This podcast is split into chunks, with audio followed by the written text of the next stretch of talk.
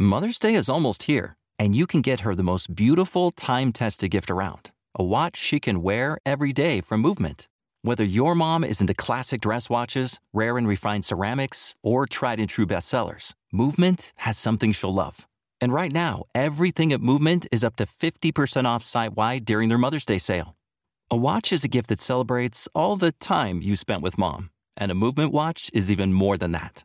Movement uses industry leading materials for their fresh modern watch designs, from technically complex ceramics to vintage inspired style, all for an incredible value your wrist and wallet will both love. And with one size fits all convenience and fast free shipping and returns, it's a stress free shopping experience. Save big on the best Mother's Day gift ever with Movement. Get up to 50% off site wide during their Mother's Day sale at MVMT.com. Again, that's up to 50% off at MVMT.com.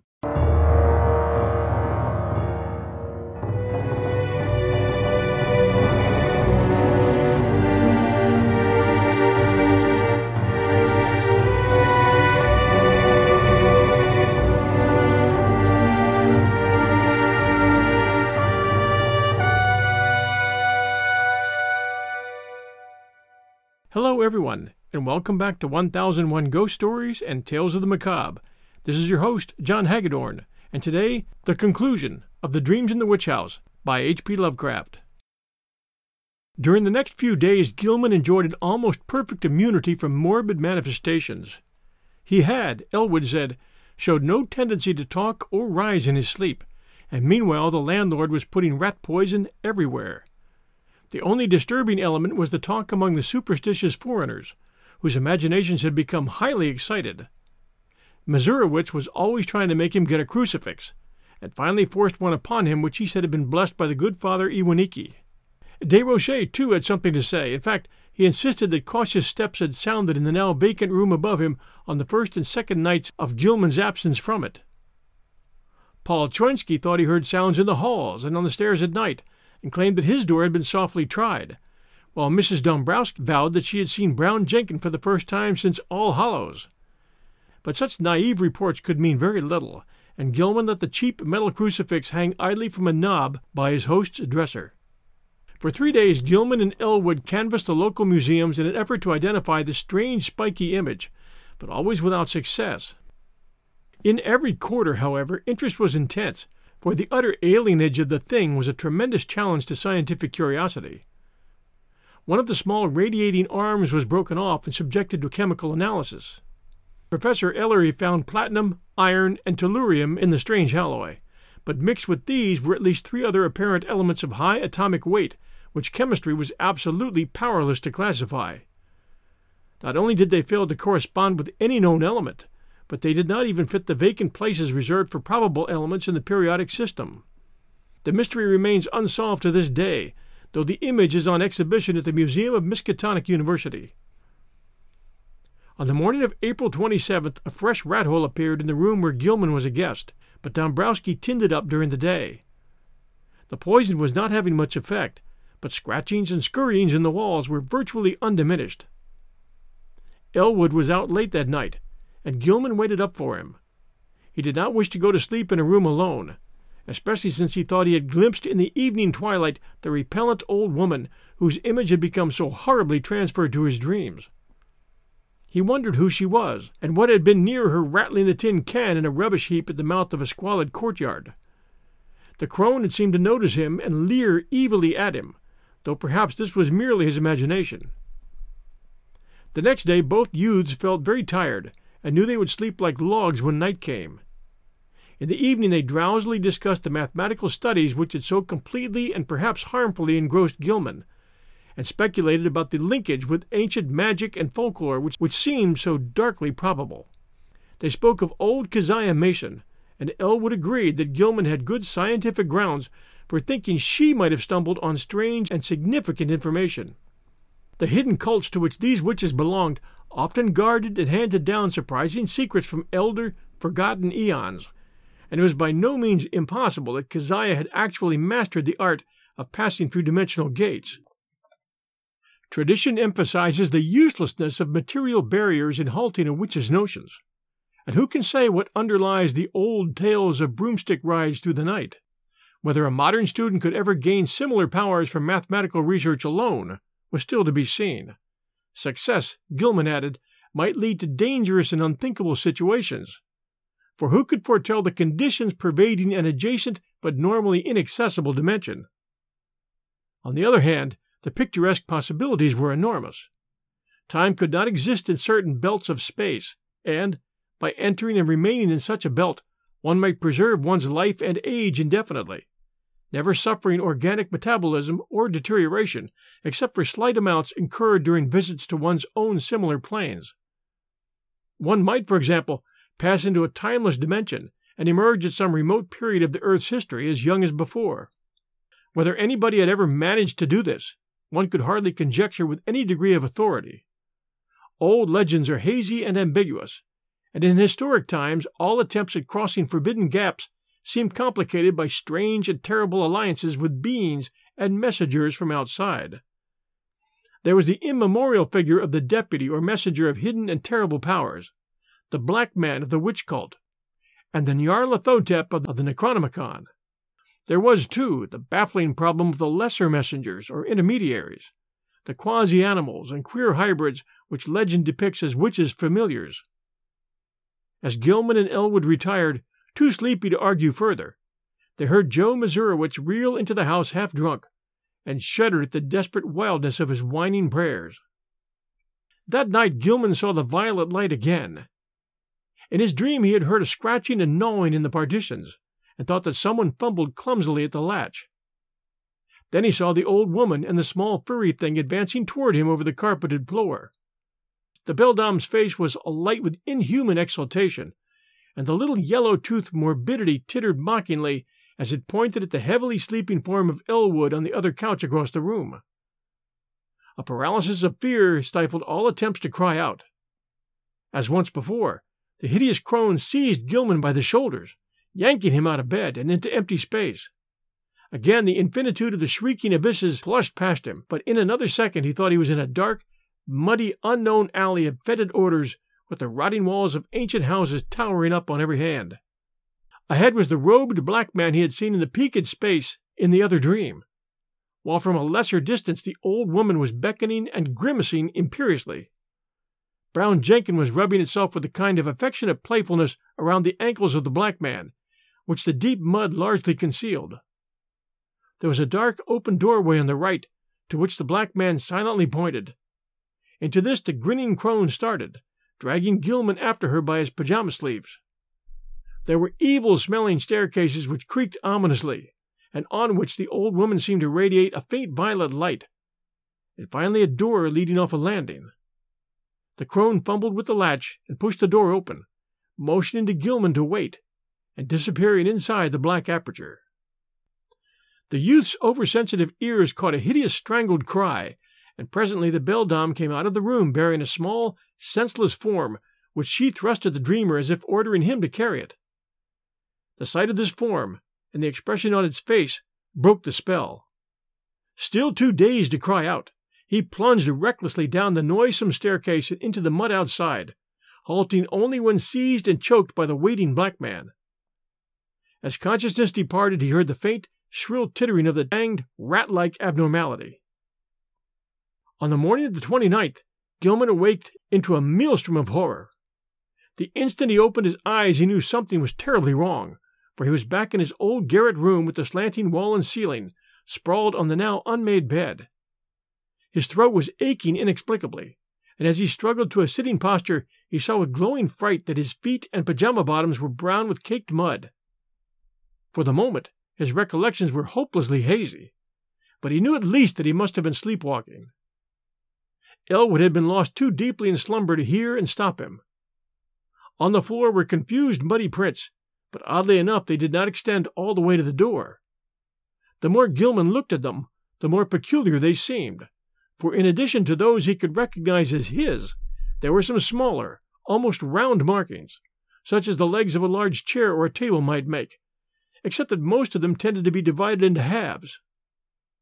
There were also some curious muddy rat tracks leading out of a fresh hole and back into it again. Utter bewilderment and the fear of madness racked Gilman as he staggered to the door and saw that there were no muddy prints outside. The more he remembered of his hideous dream, the more terrified he felt, and it added to his desperation to hear Joe Mazurewicz chanting mournfully two floors below. Descending to Elwood's room, he roused his still sleeping host and began telling of how he had found himself, but Elwood could form no idea what might really have happened.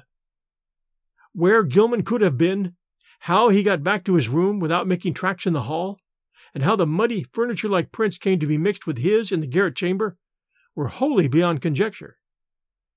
Then there were those dark, livid marks on his throat, as if he had tried to strangle himself. He put his hands up to them, but found that they did not even approximately fit. While they were talking, Desrochers dropped in to say that he had heard a terrific clattering overhead in the dark, small hours. No, there had been no one on the stairs after midnight, though just before midnight he had heard faint footfalls in the garret, and cautiously descending steps he did not like.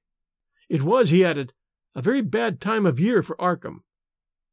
The young gentleman had better be sure to wear the crucifix Joe Mazurewicz had given him. Even the daytime was not safe, for after dawn there had been strange sounds in the house, especially a thin, childish wail, hastily choked off. Gilman mechanically attended classes that morning, but was wholly unable to fix his mind on his studies. A mood of hideous apprehension and expectancy had seized him, and he seemed to be awaiting the fall of some annihilating blow. At noon he lunched at the university spa, picking up a paper from the next seat as he waited for dessert. But he never ate that dessert, for an item on the paper's first page left him limp, wild eyed, and able only to pay his check and stagger back to Elwood's room. There had been a strange kidnapping the night before in Orne's gangway, and the two year old child of a clod like laundry worker named Anastasia Wolejko had completely vanished from sight. The mother, it appeared, had feared the event for some time, but the reasons she assigned for her fear were so grotesque that no one took them seriously. She had, she said, seen Brown Jenkin about the place now and then ever since early in March, and knew from its grimaces and titterings that little Adicius might be marked for sacrifice at the awful Sabbat on Walpurgis night. She had asked her neighbor Mary Czanek to sleep in the room and try to protect the child, but Mary wouldn't dare. She could not tell the police, for they never believed such things. Children had been taken that way every year ever since she could remember, and her friend Pete Stowacki could not help because he wanted the child out of the way. But what threw Gilman into a cold perspiration was the report of a pair of revelers who had been walking past the mouth of the gangway just after midnight. They admitted they had been drunk, but both vowed they had seen a crazily dressed trio furtively entering the dark passageway. There had, they said, been a huge robed Negro, a little old woman in rags, and a young white man in his nightclothes. The old woman had been dragging the youth, while around the feet of the Negro a tame rat was rubbing and weaving in the brown mud. Gilman sat in a daze all the afternoon, and Elwood, who had meanwhile seen the papers and formed terrible conjectures from them, found him thus when he came home. This time neither could doubt but that something hideously serious was closing in around them. Between the phantasms of nightmare and the realities of the objective world, a monstrous and unthinkable relationship was crystallizing, and only stupendous vigilance could avert still more direful developments. Gilman must see a specialist sooner or later, but not just now, when all the papers were full of this kidnapping business. Just what had really happened was maddeningly obscure, and for a moment both Gilman and Elwood exchanged whispered theories of the wildest kind. Had Gilman unconsciously succeeded better than he knew in his studies of space and its dimensions? Had he actually slipped outside our sphere to points unguessed and unimaginable? Where, if anywhere, had he been on those nights of demoniac uh, alienage? The roaring twilight abysses, the green hillside, the blistering terrace, the pulls from the stars, the ultimate black vortex, the black man, the muddy alley and the stairs, the old witch and the fanged furry horror, the bubble congeries and the little polyhedron, the strange sunburn, the wrist wound, the unexplained image, the muddy feet, the throat marks, the tales and fears of the superstitious foreigners. What did all this mean? To what extent could the laws of sanity apply to such a case? There was no sleep for either of them that night, but next day they both cut classes and drowsed. This was April 13th, and with the dusk would come the hellish Sabbath time which all the foreigners and the superstitious old folk feared. Mazurewicz came home at six o'clock and said people at the mill were whispering that the Walpurgis revels would be held in the dark ravine beyond Meadow Hill, where the old white stone stands in a place queerly devoid of all plant life. Some of them had even told the police and advised them to look there for the missing Wolejko child, but they did not believe anything would be done. Joe insisted that the poor young gentleman wear his nickel chain crucifix, and Gilman put it on and dropped it inside his shirt to humor the fellow. Late at night, the two youths sat drowsing in their chairs, lulled by the praying of the loom fixer on the floor below. Gilman listened as he nodded, his preternaturally sharpened hearing seeming to strain for some subtle, dreaded murmur beyond the noises in the ancient house. Unwholesome recollections of Thing in the Necronomicon and the Black Book welled up, and he found himself swaying to infandous rhythms said to pertain to the blackest ceremonies of the Sabbath, and to have an origin outside the time and space we comprehend. Presently he realized what he was listening for the hellish chant of the celebrants in the distant Black Valley. How did he know so much about what they expected? How did he know the time when Nahab and her acolyte were due to bear the brimming bowl which would follow the black cock and the black goat? He saw that Elwood had dropped asleep and tried to call out and waken him. Something, however, closed his throat. He was not his own master. Had he signed the black man's book after all? Then his fevered, abnormal hearing caught the distant, wind-borne notes. Over miles of hill and field and alley they came, but he recognized them none the less.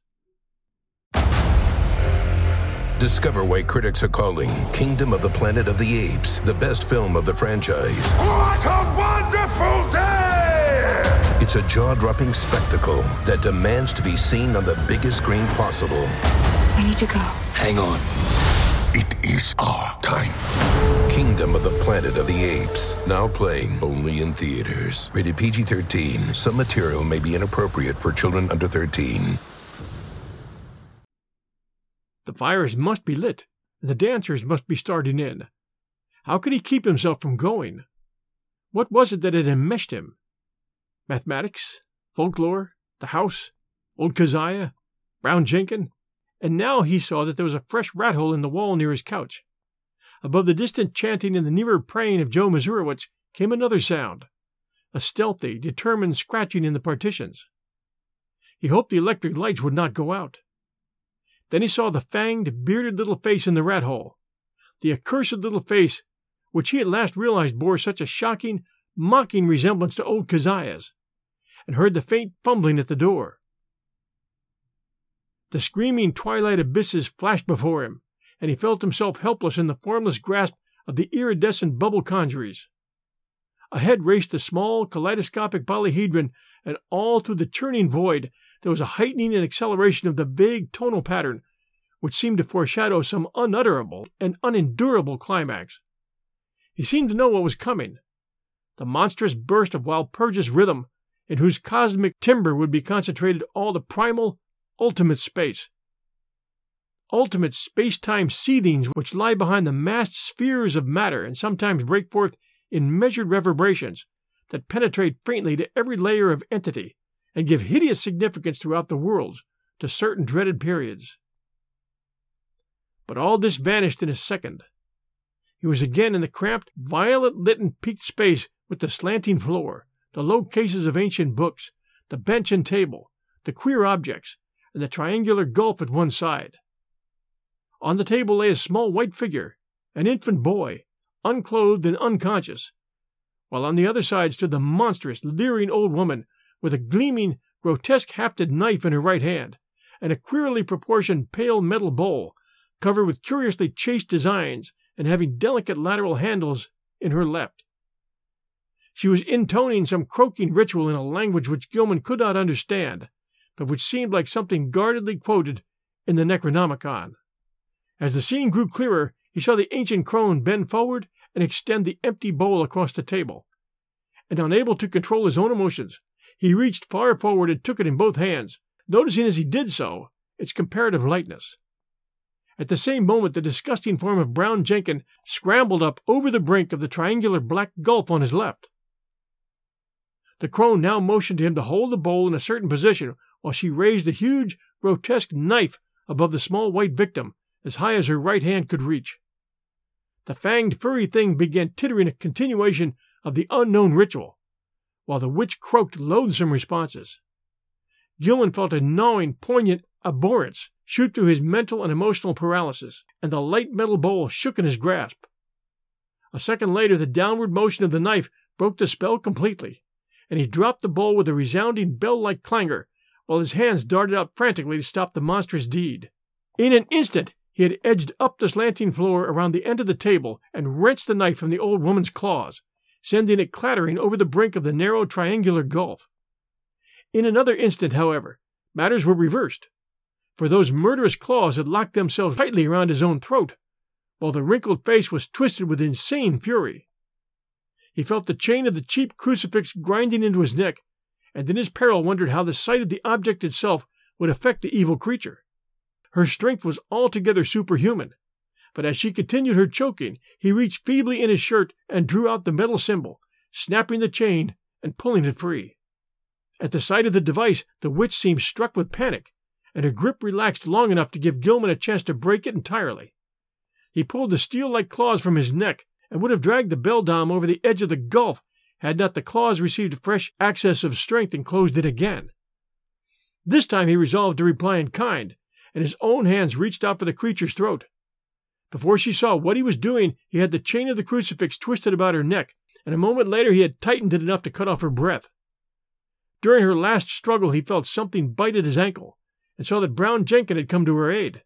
With one savage kick, he sent the morbidity over the edge of the gulf and heard it whimper on some level far below. Whether he had killed the ancient crone, he did not know, but he let her rest on the floor where she had fallen. Then, as he turned away, he saw on the table a sight which nearly snapped the last thread of his reason.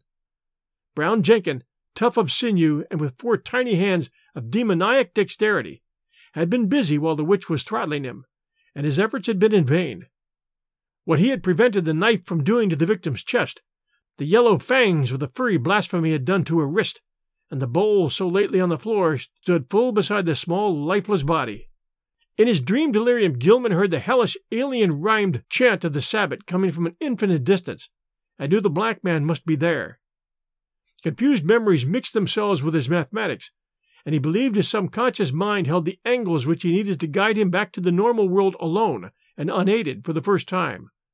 He felt sure he was in the immemorially sealed loft above his own room, but whether he could ever escape to the slanting floor or the long stooped egress, he doubted greatly.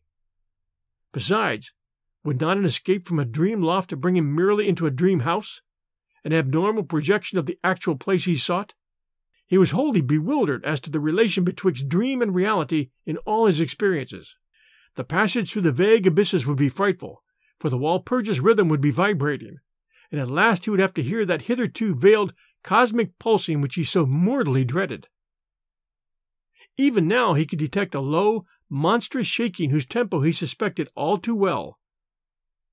At Sabbath time it always mounted and reached through to the worlds to summon the initiate to nameless rites. Half the chants of the Sabbath were patterned on this faintly overheard pulsing which no earthly ear could endure in its unveiled spatial fullness. Gilman wondered, too, whether he could trust his instincts to take him back to the right part of space. How could he be sure he would not land on that green litten hillside of a far planet, on the tessellated terrace above the city of tentacled monsters somewhere beyond the galaxy, or in the spiral black vortices of that ultimate void of chaos where reigns the mindless demon sultan Azathoth. Just before he made the plunge, the violet light went out and left him in utter blackness. The witch, old Keziah, Nahab, that must have meant her death, and mixed with the distant chant of the Sabbat and the whispers of Brown Jenkin in the gulf below, he thought he heard another and wilder whine from unknown depths. Joe Mazurewicz, the prayers against the crawling chaos now turning to an inexplicably triumphant shriek. Worlds of sardonic actuality impinging on vortices of febrile dream. Yah! Shub-Niggurath! The goat with a thousand young. They found Gilman on the floor of his queerly angled old garret room long before dawn, for the terrible cry had brought Desrochers and Choynski and Dombrowski and Mazurewicz at once, and had even awakened the soundly sleeping Elwood in his chair. He was alive and with open, staring eyes, but seemed largely unconscious. On his throat were the marks of murderous hands, and on his left ankle was a distressing rat bite. His clothing was badly rumpled, and Joe's crucifix was missing. Elwood trembled, afraid even to speculate what new form his friend's sleepwalking had taken. Mazurewicz seemed half dazed because of a sign he said he had had in response to his prayers, and he crossed himself frantically when the squealing and whimpering of a rat sounded from beyond the slanting partition. When the dreamer was settled on his couch in Elwood's room, they sent for Dr. Malkowski, a local practitioner who would repeat no tales where they might prove embarrassing, and he gave Gilman two hypodermic injections which caused him to relax in something like natural drowsiness. During the day, the patient regained consciousness at times and whispered his newest dream disjointedly to Elwood. It was a painful process, and at its very start brought out a fresh and disconcerting fact. Gilman, whose ears had so lately possessed an abnormal sensitiveness, was now stone deaf. Dr. Malkowski, summoned again in haste, told Elwood that both eardrums were ruptured, as if by the impact of some stupendous sound intense beyond all human conception or endurance. How such a sound could have been heard in the last few hours without arousing all the Miskatonic Valley was more than the honest physician could say. Elwood wrote his part of the colloquy on paper, so that a fairly easy communication was maintained. Neither knew what to make of the whole chaotic business, and decided it would be better if they thought as little as possible about it. Both, though, agreed that they must leave this ancient and accursed house as soon as it could be arranged. Evening papers spoke of a police raid on some curious revelers in a ravine beyond Meadow Hill just before dawn, and mentioned that the white stone there was an object of age long superstitious regard. Nobody had been caught, but among the scattering fugitives had been glimpsed a huge Negro. It was stated that no trace of the missing child Ladicius Wolejko had been found. The crowning horror came that very night. Elwood will never forget it, and was forced to stay out of college the rest of the term because of the resulting nervous breakdown. He had thought he had heard rats in the partition all that evening, but paid little attention to them. Then, long after both he and Gilman had retired, the atrocious shrieking began. Elwood jumped up, turned on the lights, and rushed over to his guest's couch. The occupant was emitting sounds of veritably inhuman nature, as if racked by some torment beyond description. He was writhing under the bedclothes, and a great stain was beginning to appear on the blankets. Elwood scarcely dared to touch him, but gradually the screaming and writhing subsided.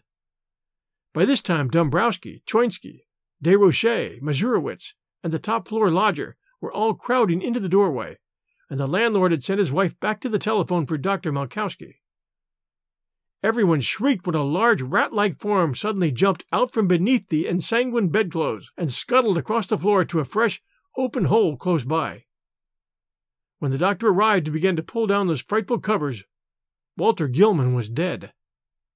It would be barbarous to do more than suggest what had killed Gilman. There had been virtually a tunnel through his body. Something had eaten his heart out. Dombrowski, frantic at the failure of his rat poisoning efforts, cast aside all thoughts of his lease, and within a week had moved with all his older lodgers to a dingy but less ancient house in Walnut Street. The first thing for a while was keeping Joe Mazurewicz quiet, for the brooding loom fixer would never stay sober, and was constantly whining and muttering about spectral and terrible things. It seems that on that last hideous night, Joe had stooped to look at the crimson rat tracks which led from Gilman's couch to a nearby hole. On the carpet they were very indistinct, but a piece of open flooring interfered between the carpet's edge and the baseboard.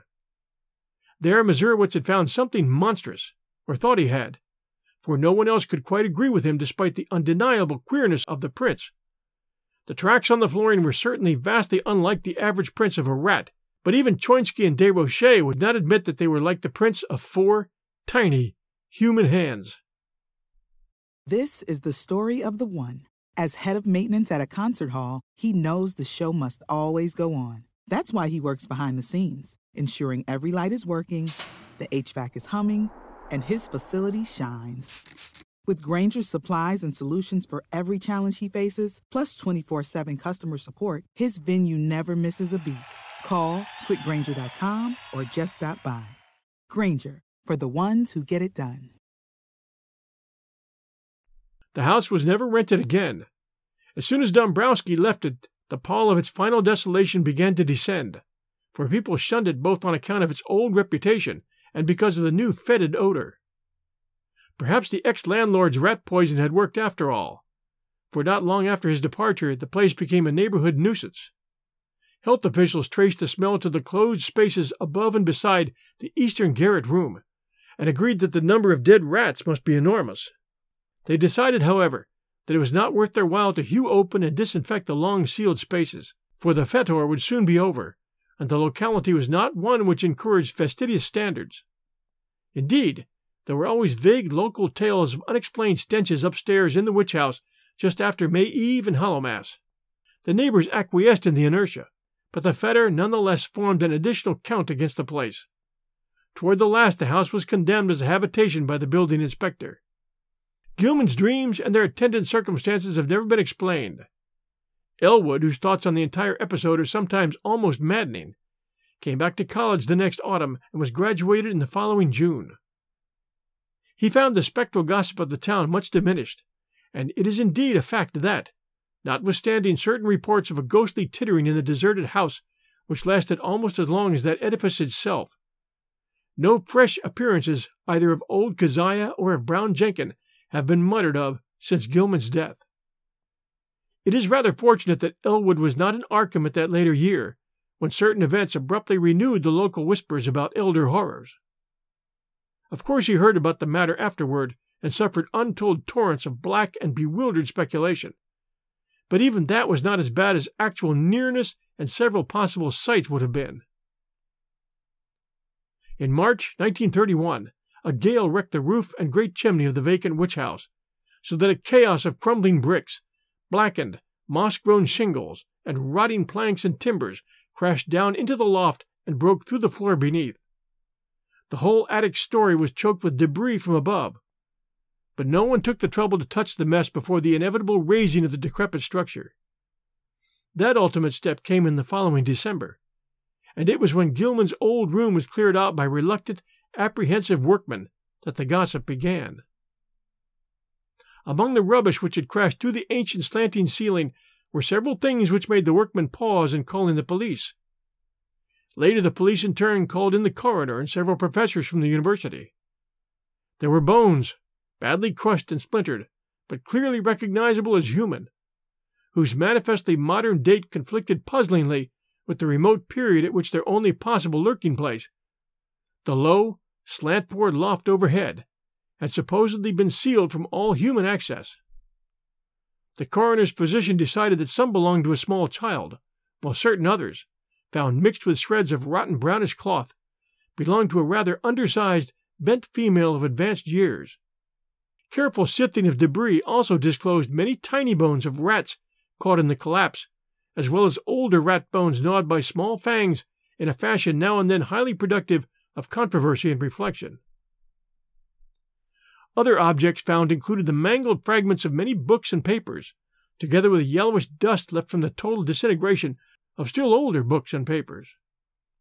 All, without exception, appeared to deal with black magic in its most advanced and horrible forms, and the evidently recent date of certain items is still a mystery as unsolved as that of the modern human bones.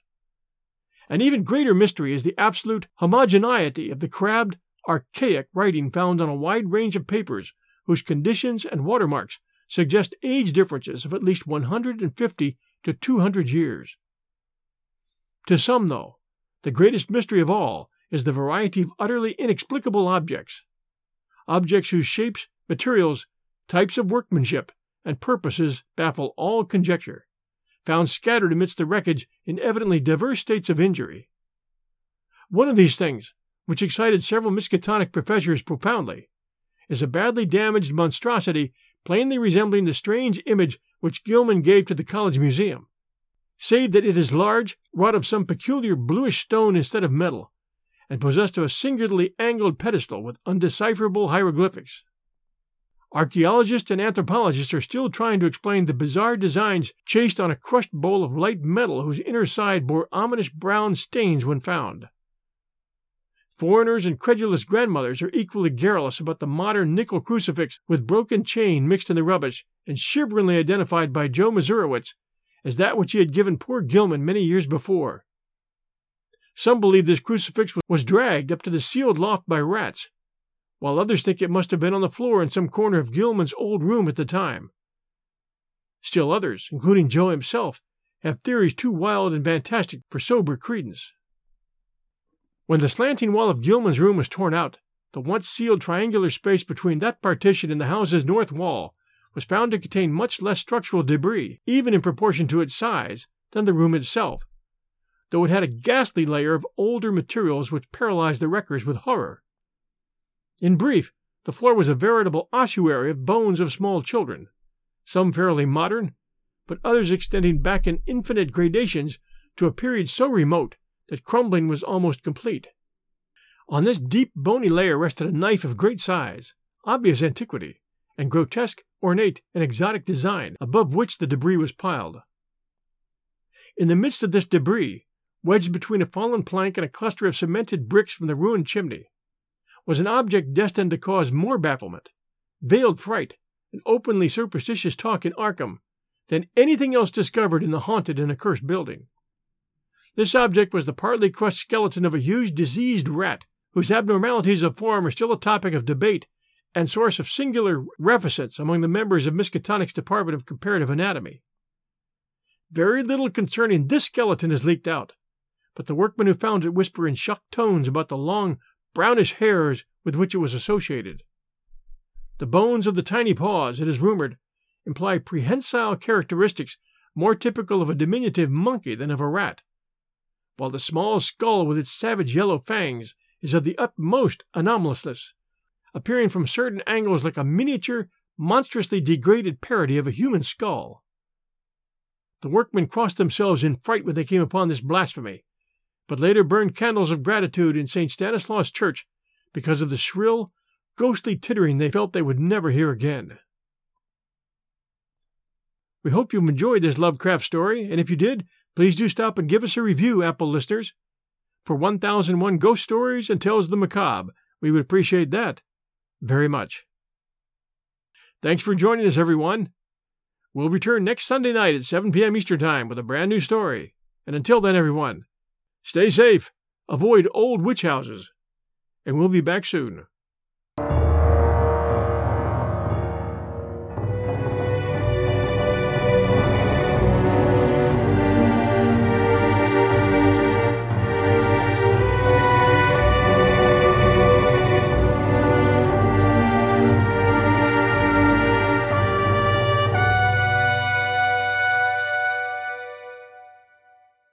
Make decisions for your company, you always look for the no brainers.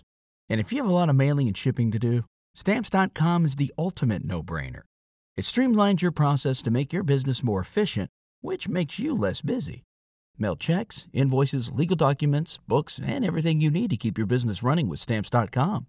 Seamlessly connect with every major marketplace and shopping cart if you sell online Schedule package pickups through the dashboard and automatically see your cheapest and fastest shipping options from different carriers, with rates up to 89% off USPS and UPS rates.